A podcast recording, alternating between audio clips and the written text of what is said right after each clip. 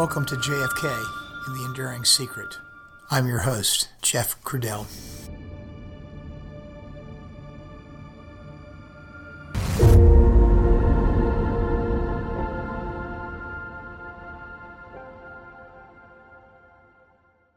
Hello, everyone, and welcome back to the podcast. Today's episode is episode 73. Today's episode is a continuation of the Gerald Custer testimony. So, without further ado, let's listen to episode 73 of JFK The Enduring Secret.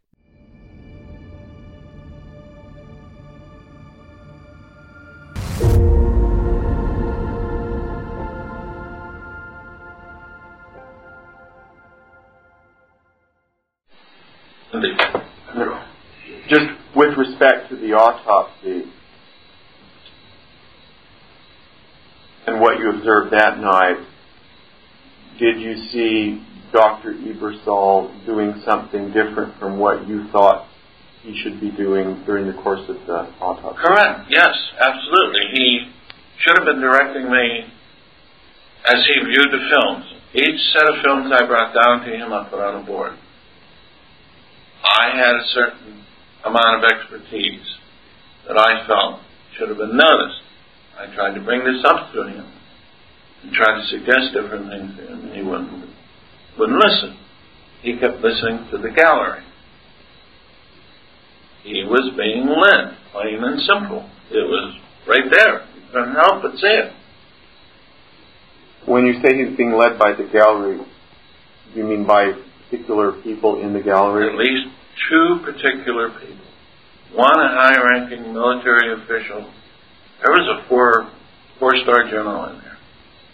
Plus, there was a civilian gentleman, which I took to be Kennedy's personal physician because the way he talked. In particular, pertaining to the myelogram dye in the back. He knew exactly what it was. And the only person that would know situations like that would be the personal physician. And were this uh, general and the person in civilian clothing giving directions to Dr. Ebersole? Correct. Absolutely. And what kinds of directions were they giving to him? Uh, in the sense that the Kennedy family would not allow, uh, like you to pursue that path any further. Uh, we do not want you to go any more in this direction. Did you perceive those sorts of comments during the night of the autopsy to be related to uh, personal health concerns and uh, disfigurement of the body, or did you understand them to be pertaining to something else? I understood them to be pertaining to something else. What was it that you understood them to be pertaining to? Let me put it this way, plain and simple. The autopsy was something that had to be done. Didn't have to be done correctly. It had to be done for record purposes only. Finding out facts, forget it. This is something that had to be done, but done in a way that's not going to implicate. And this is basically the opinion I got because I made that statement and I was told to shut up. To whom did you make the statement? Well, I made it to Dr. Ebersole, and Dr. Ebersole told me right away to shut my mouth. Do your job. Now, it didn't take a person with a genius intelligence to figure it out. It was right there.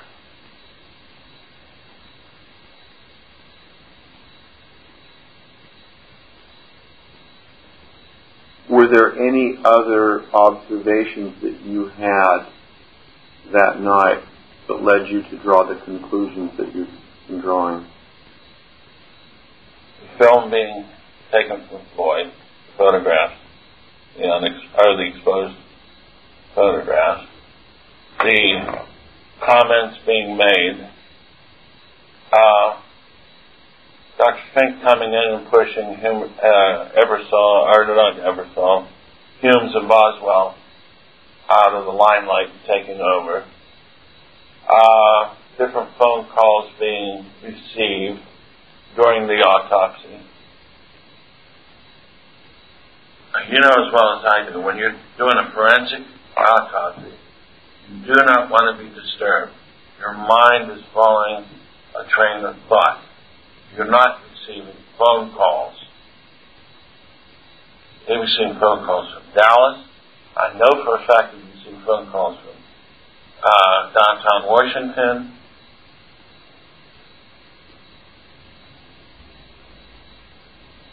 Let me go back to Dr. Finkman and talk about the phone Sure. calls. In what way did the direction of the autopsy change after Dr. Finck arrived? in the sense that um, he was more, how can I put it, cohesive with direction from the gallery. When I lifted the body up, films of the torso and the lumbar spine and the pelvis, this is one of a king size fragment. I'd say estimate around three, four centimeters. Fell from the back. And this is when Dr. Finck came over with a pair of forceps, picked it up, and took. That's the last time I ever saw him. And it was big enough. That's about, I'd say, an inch and a half. My finger, a small finger. First joint. In addition to identifying that fragment or, or picking up that fragment, what else did Dr. Finck do that led you to believe that he was taking response or that he was directing the autopsy? Well, he would bark orders at Humes and Boswell. What kinds of orders did he give? Stop that, don't do that anymore. Where um, you take records or you take notes. Yes. Was it your impression that Dr. Finck was taking instructions from one or more persons in the gallery? Or Absolutely. And from whom was he taking instructions? The same two gentlemen that kept rolling the situation all that night.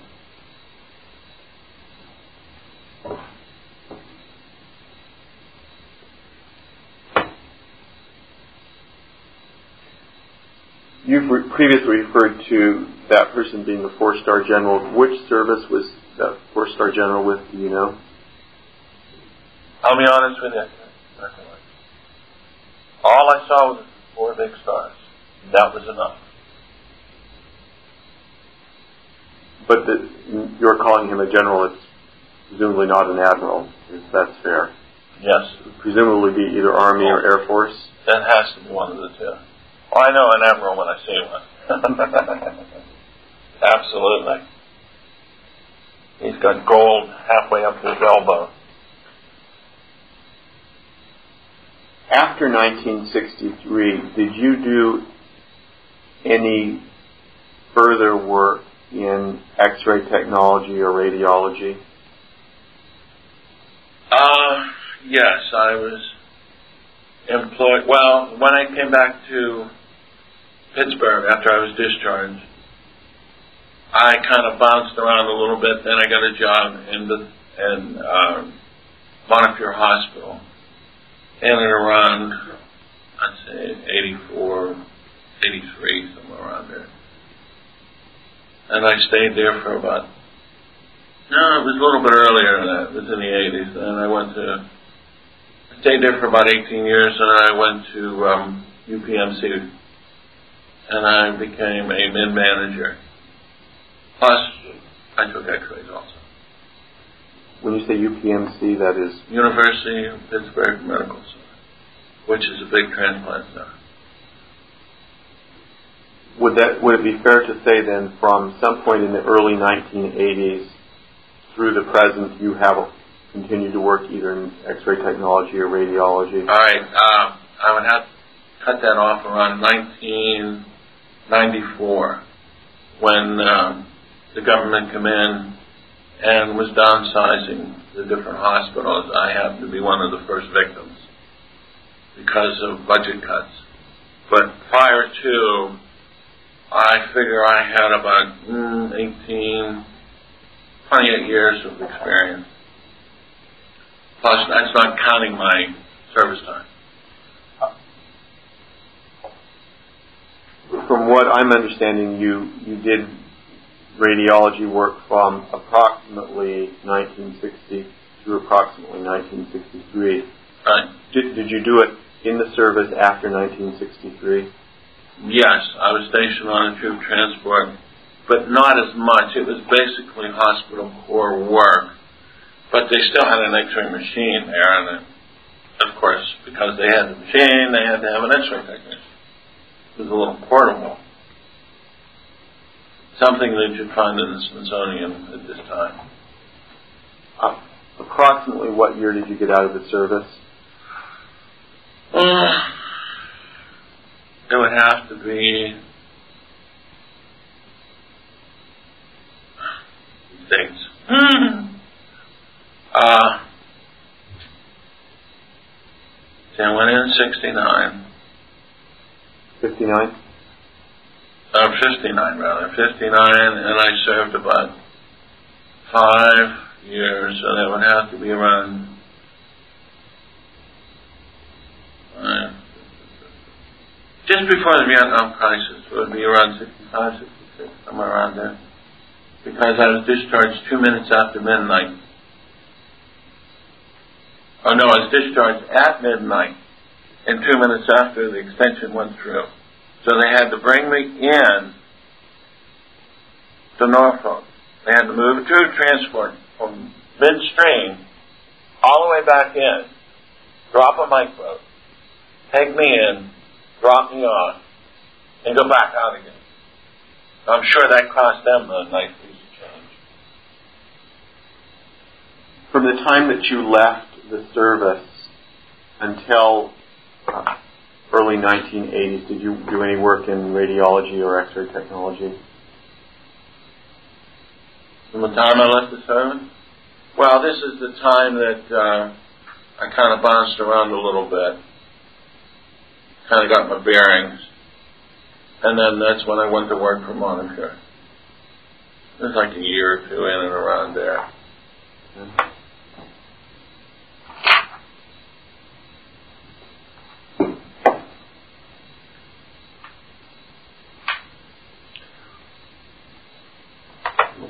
We have talked about some of the records that you saw being uh, taken during the autopsy, including the x-rays, photographs, the motion picture. In addition to those that you've already mentioned, is there any other documentation that you observed being made that pertain to the autopsy of President Kennedy? Dr. Bob, Humes and Boswell, they were writing in their notebooks. Okay. Could you describe what the notebooks looked like? No, typical black little notebook. In addition to Humes and Boswell, did you see anyone else taking notes? There was a few people in the gallery.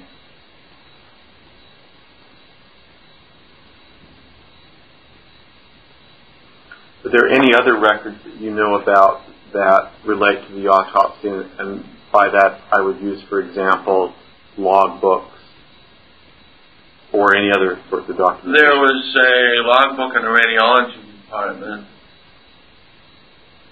If I'm not mistaken, I made a I made an entry that I had dispatched to the morgue to take film, but I wasn't allowed to place any other identification in there pertaining to what I did or who it was or what whatever.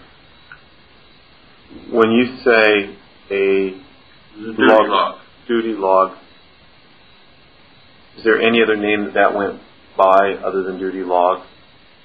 There might have been the um, duty officer might have made his log, and maybe the chief on his log too. Do you have any knowledge as to whether those duty logs are the kind of records that are kept permanently by the military? no idea. I would basically say no.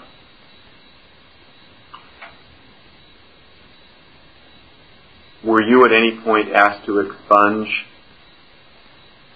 any entries, to delete any references? Yes, definitely. Could, could you describe that for me, please?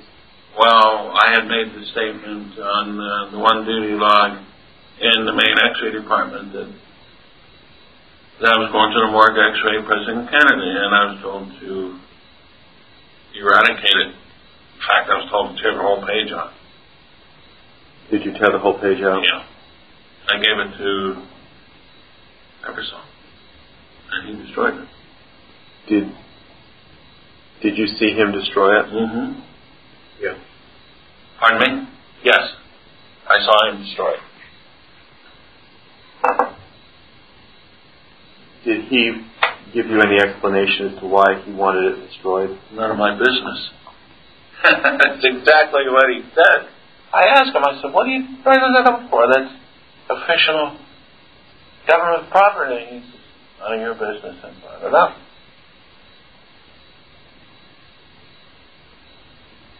This is why I kept saying Dr. Ebersole was not a leader. Dr. Ebersole was a follower. He did what he was told to do. Did you see anyone else taking any notes of the autopsy? Many people that I had stated to you, Hume, Boswell, a few of the gallery people, and that's about it, really. Did you see any FBI or Secret Service agents taking notes? That's right. Sibert and O'Neill. I could swear they were writing a book that night. Everything that happened. Write it down. Had you known Sibert and O'Neill from Never. time? And truthfully, I'm not even sure which one followed. I know it was one of the two of them. Was it, and I know I said the Secret Service, but I meant FBI. Let me correct that right now. It was the FBI agent that followed me up to the fourth floor. In fact, he was the gentleman who wanted to come in the darkroom with me and watch me develop the films. And I pushed him out. I said, you can't come in here. And that was either Mr. Sibert or O'Neill. One of the two.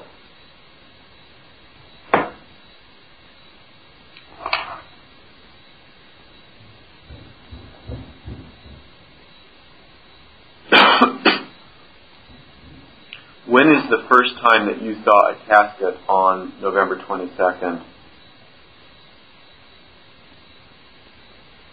When they brought the casket into the, uh, the morgue. Did you see the casket on the loading dock? No, I was already in the morgue. I had the um, the portable X-ray unit in there. I had the aprons. I had the cassettes, and the honor guard brought the casket in. So, the first time that you saw the casket in the hallway or in the morgue itself? In the morgue itself. Could you look at the diagram that's marked 201? Again, there's the diagram that you brought with you today. Mhm. The diagram puts, uh, again, this is what is written on the diagram, the shipping casket from Dallas, Texas, and that is marked with an X on the diagram. Do you see that? Let me make a correction now. I see it. I didn't see it before. Let me make a correction here. This table, You're pointing at the one that's marked number, number one. one, was further back here. You're putting it more where towards. the said where the shipping casket was. Shipping casket was brought in to about here. And what you're doing is pointing to To a space the just second below This number was a two. dissecting table. You're pointing now at number two when you said Number dissecting two. table. This was a rise dissecting table. Okay, that's number two. The, the casket was, excuse me, brought in, brought here. Okay, just just so the record is clear, here in the drawing that we have now, there is between the table num- marked number one and the gallery, there's an X. What you're saying now, in terms of where you're pointing, is that the correct location for that X should be in the same place, but right between Right. number two and the gallery. This was a movable table. You're now pointing to number one. Number one was movable. So what they did is they brought the table over here, placed the body on the table, brought the table back to where the shipping casket was. It didn't dawn on me. Now it does. Because this was further this way, and then you had your viewing boxes here. Okay, again, I'm going to try and correct this for the record. Sure, people won't know what's absolutely. And tell me if I'm saying any of this incorrectly. What you are saying, from what I understand, is that uh, the table that's marked number one was actually, at the beginning of the autopsy, was located between what is marked number two and the gallery. No, Okay. okay, correct.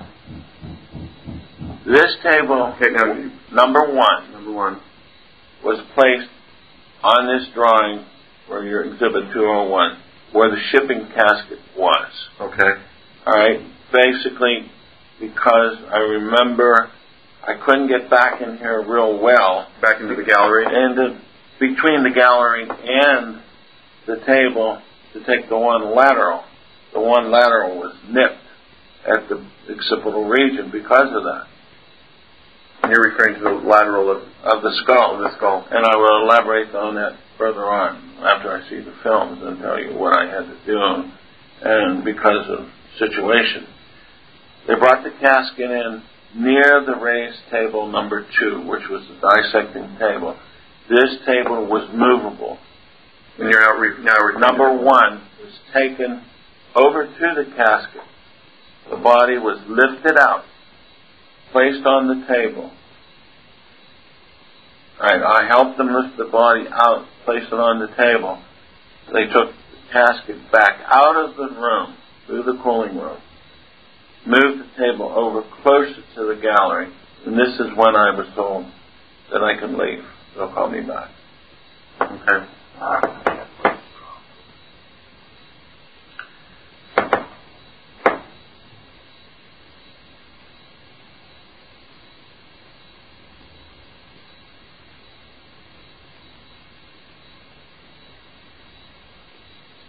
I'm going to hand you a blue pen and ask you if you could mark on to exhibit number 201. Um, and why don't you make a, a circle with an X in it at the place where the casket was first placed in the autopsy room? Okay, and then just put an X through the middle of that. Mhm. Okay, and that's with blue. And now, from what I'm understanding from your testimony, is that after the casket was placed there, the table that's marked number one was was finally moved over next to where you have drawn the Right. blue circle. The body was put on the table Right, and brought back. and brought back to where there is the uh, currently is written shipping Right. casket from Dallas, Texas. Maybe what I'll ask you to do is to put one extra line through the uh, one that you've drawn, so that one will have three dissecting lines, whereas the original on the drawing that we have just has two dissecting lines. Does that make sense?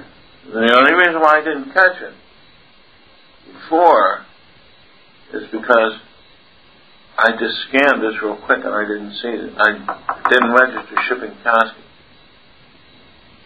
And I remember having problems getting back in here because if you if you'd see the X-ray unit that I used, it was a big cumbersome thing. It's not like the new ones today; they're a little bit smaller and they get into small holes there and this was too close here. It was close enough that I I could just get in there, just enough to get in there to get that film. And what you're saying is that the the table marked number one was too close to the gallery for you to get between. Right. I it was just enough to get the the tube head in. That was it. But I couldn't get the what I wanted to get. But I would have to get more detailed in there later and tell you why. Due to the condition of the skull and due to the, this was the typical autopsy table, which was concave. Okay. So I had to build the head up. But when I built the head up, the head was so unstable due to the con- the fractures. Fractures were extremely numerous. It was like somebody took a hard-boiled egg and just rolled it in her hand. And that's exactly what the head is like. So you, when you say that it's like that, you mean the, the pieces of the shell are analogous to the pieces of the skull. Is that right? And every time we picked the head up, you could feel this part of the head would come out, this part of the head would be here. And it, it was just, the only thing that held it together was skin. And even that was loose. Okay. All right. Let's go back to the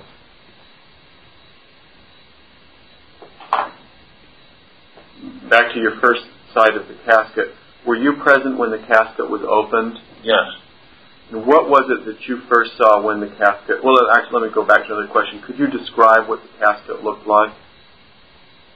Um, I don't think it was a shipping casket. I remember being a bronze ceremonial casket brought in. I don't know where they got the shipping casket at. The shipping casket to me is a tin, metal colored gray thing. And that certainly wasn't what he was put in. Okay. Hold on just one second. And you're talking the President of the United States. Why would they put him in a shipping casket? They have to have some dignity about this. Yep, you can hold for just one Sure. the record. Okay. Before we went off the record, you were describing the casket that you saw in the morgue at Bethesda. I'd like to show you some photographs and ask you whether the casket that you see in the photographs is the same one that you saw, or the, the same general type, we'll say, as the one that you saw in the morgue. Yes, this is German. That's what it looked like. What I'd like to do is mark this as exhibit number 204. You got to remember something. There was more than one casket. When you say there's more than one casket, what do you mean? There was a casket brought in the back by a black Cadillac ambulance. Plus, there was a casket that Jacqueline Kennedy had in her entourage. Well, but could you describe for me all of the caskets that you saw? The first one you have described as being a bronze casket and looking like the photograph on exhibit number 204. What other caskets did you see on the night of November 22nd, 23rd? There was also a bronze casket that I saw that night too. Where did you see that? That was sitting next to the one in the cooling room. When did you first see that? And you're referring to the, the Right. cooler room that's just outside the morgue from Correct. exhibit number 201. Right. When did you first see the second casket in the cooler room? When I left the first time after the first set of films. And could that casket have been the same one that you previously saw? I don't think so. There were two of them there. Two of them there. How did the appearance of the second casket differ from the one that had been in the morgue itself? To the best of my recollection, they look pretty close. Was the second casket open or closed? Close. Did you ask anyone what the other that casket was? No, I'm sorry. Again, I was told, and it stuck in my mind, do not ask questions, do what you're supposed to do, get it done, and then you're done. In addition to those two caskets, did you see any other casket that night? Mm, to the best of my recollection, no. Now, you were referring some a, a minute ago to what I'd understood a casket that came in a black ambulance. Is that correct? Mm-hmm. What is your basis for making that comment? Well, I saw the ambulance, and I saw them bring it in out of the back of the ambulance. So this is this is the third casket. No, no, no, no, Oh, no, this- no. This is the first oh, That's casket. the first one. Okay. This is the one that I saw that they took the body out of this casket, and we put it on the table, and I left. I came back later, came back later, took the first set of films. Okay, in the process of doing the first set of films, I went out. No, wait, let me back up here. I'm confusing myself here. The first set of films, I went out through here, the casket, And you're referring to the door through the cooler, door, cooler room. through the cooler room. There was a casket sitting over here, plus there was another casket sitting over here. And this is when I had come up to the hall going to the main entrance. And once I hit the main entrance, this is when I come up and I saw the entourage. At that time, uh, if I'm not mistaken, the cask, the uh, casket had come around from that entourage already to the back. Now, I may be mistaken, but I had thought that you said earlier in the deposition that the first time that you saw a casket was in the morgue itself. Yes. Did you, after you first saw a casket in the morgue itself, did you see another casket being unloaded from No, the no, no, no, ambulance? no, no. I'll take no, no, absolutely not. This is the only one I saw being unloaded. And now you're referring to the one in the morgue. After I took the first set of films, that's when I saw the second one. But you didn't see that being unloaded from, the, Mm, no. from an ambulance. No. Did you ever see the ambulance? I saw the first ambulance Where did you, when you saw the first ambulance, where was it? right here at the learning dock. That's when I come around to see what was going on. I heard them coming, Okay. and I came to this door and I could see them unloading from the ambulance. And they were unloading at that point, what Right. you understand to be the second casket. No, this was the first casket. Okay, well, You're you're you're, you're getting a little confused here. There was okay, let, the second casket wasn't brought in. I did not see the second casket until after the first set of films. Now I remember there was like I saw the first casket. I left for at least an hour. When I come back, I come in, took films. After I took the films, I left again. This is when I saw the second casket. and did you see the second casket being unloaded? No. But you saw an, a black ambulance out at the loading dock. Right. And it was your assumption that the second casket came out of the black ambulance. Is that correct? No. I can't assume that because I didn't see it. Are you certain that the ambulance was black rather than gray or white? I'm sure the first one was black. It had to be.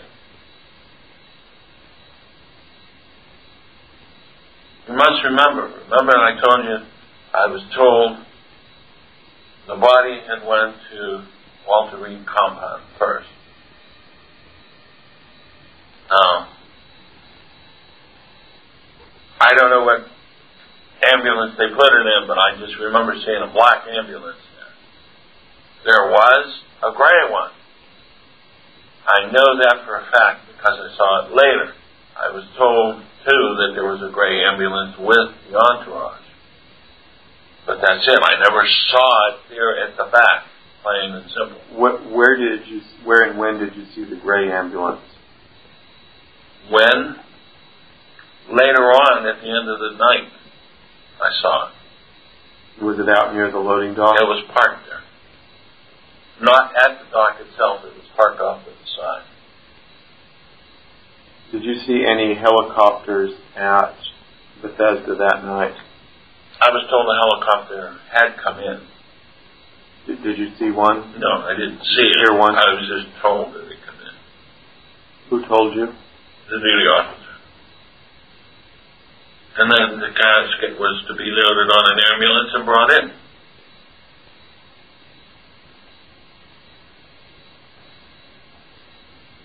To be loaded on an ambulance where? I don't know. Okay.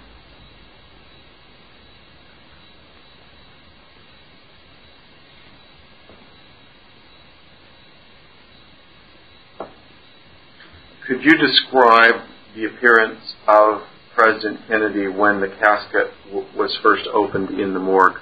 What surprised me, he had a plastic bag around his head with sheets wrapped around it. And you could see the blood on the sheets. But after we, that's all I saw. After we got him on the table, I was asked to leave. I didn't see anything else. When you say a plastic, Um, he was still dressed in the suit.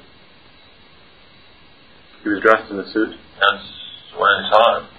Uh, when you say a plastic bag around his head, does that mean around the head but not any other part of body? Best of my recollection, that's all I remember, around his head. What was it? Uh, colored plastic or clear plastic? Uh, I'd have to surmise. I'm not sure. I just remember it was a plastic covering. Well, I guess it had to be clear because I saw the sheets. The sheets were bloody.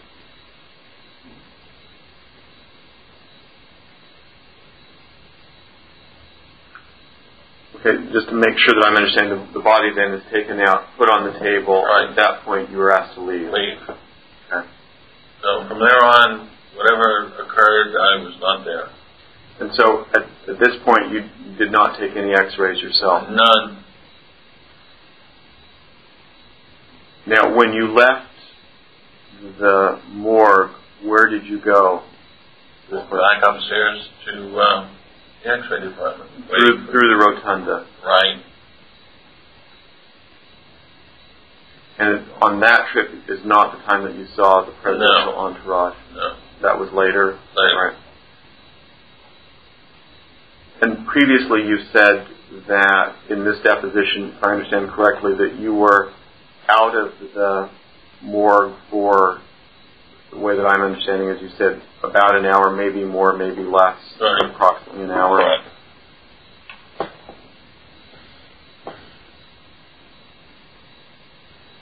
Were you with Mr. Reed at that time, during that hour, or approximately an hour? Best of my recollection, yes, I do believe so. Was anyone else with you at that time?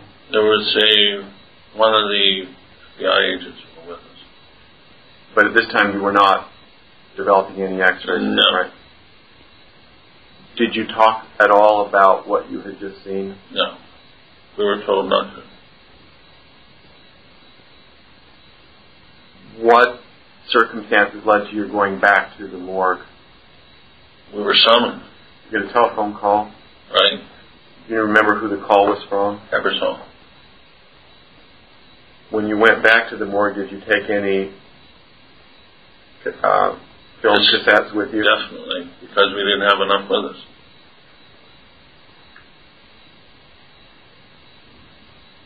If I can go out of order chronologically, when did you take the portable X-ray equipment to the morgue? Oh, this was at the beginning. This is when we first found out that we were going to be using the machine, and that was done there. Placed there before anything had come through. Anything. Could you describe the X-ray portable X-ray machine that you took to the morgue? It was an old GE unit that weighed anywhere from 1,500 to 2,000 pounds. I mean, it was a bulky, old unit. About how big was it?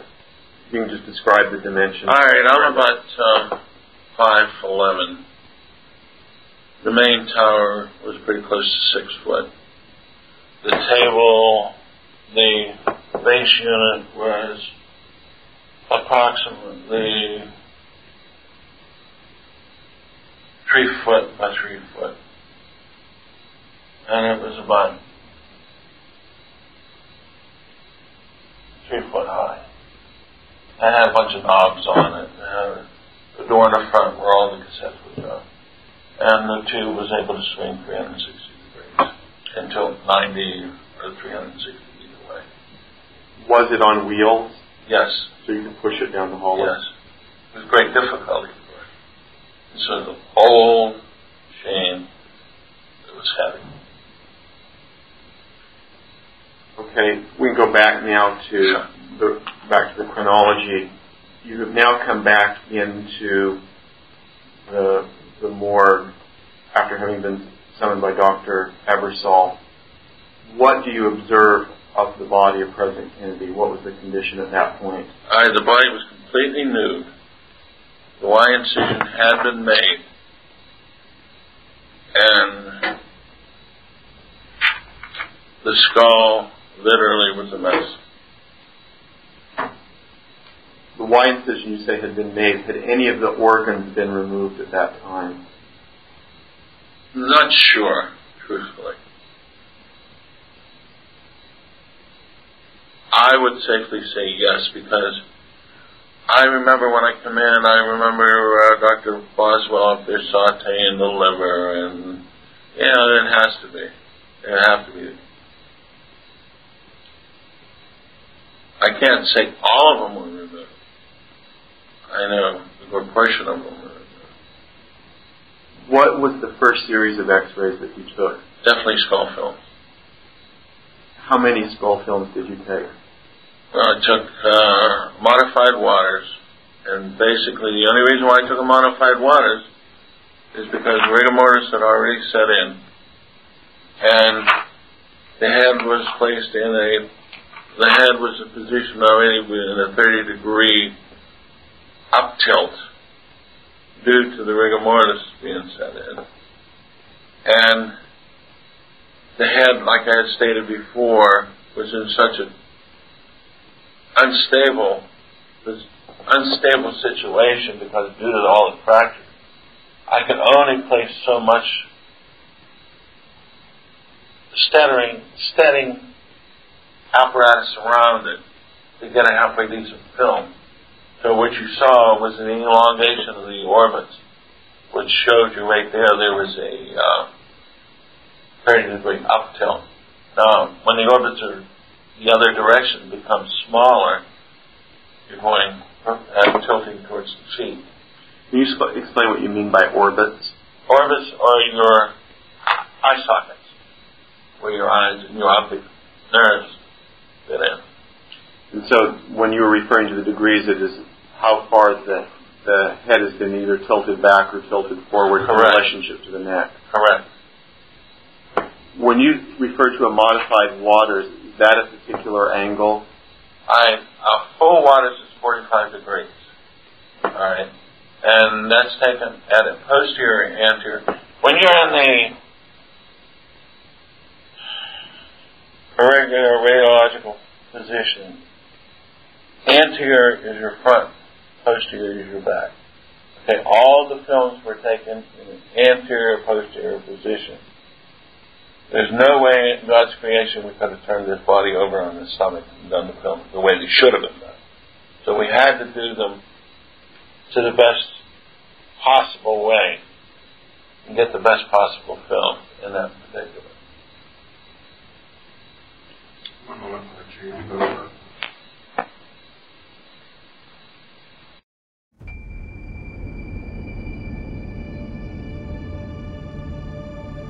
Thank you for listening to episode 73 of JFK The Enduring Secret.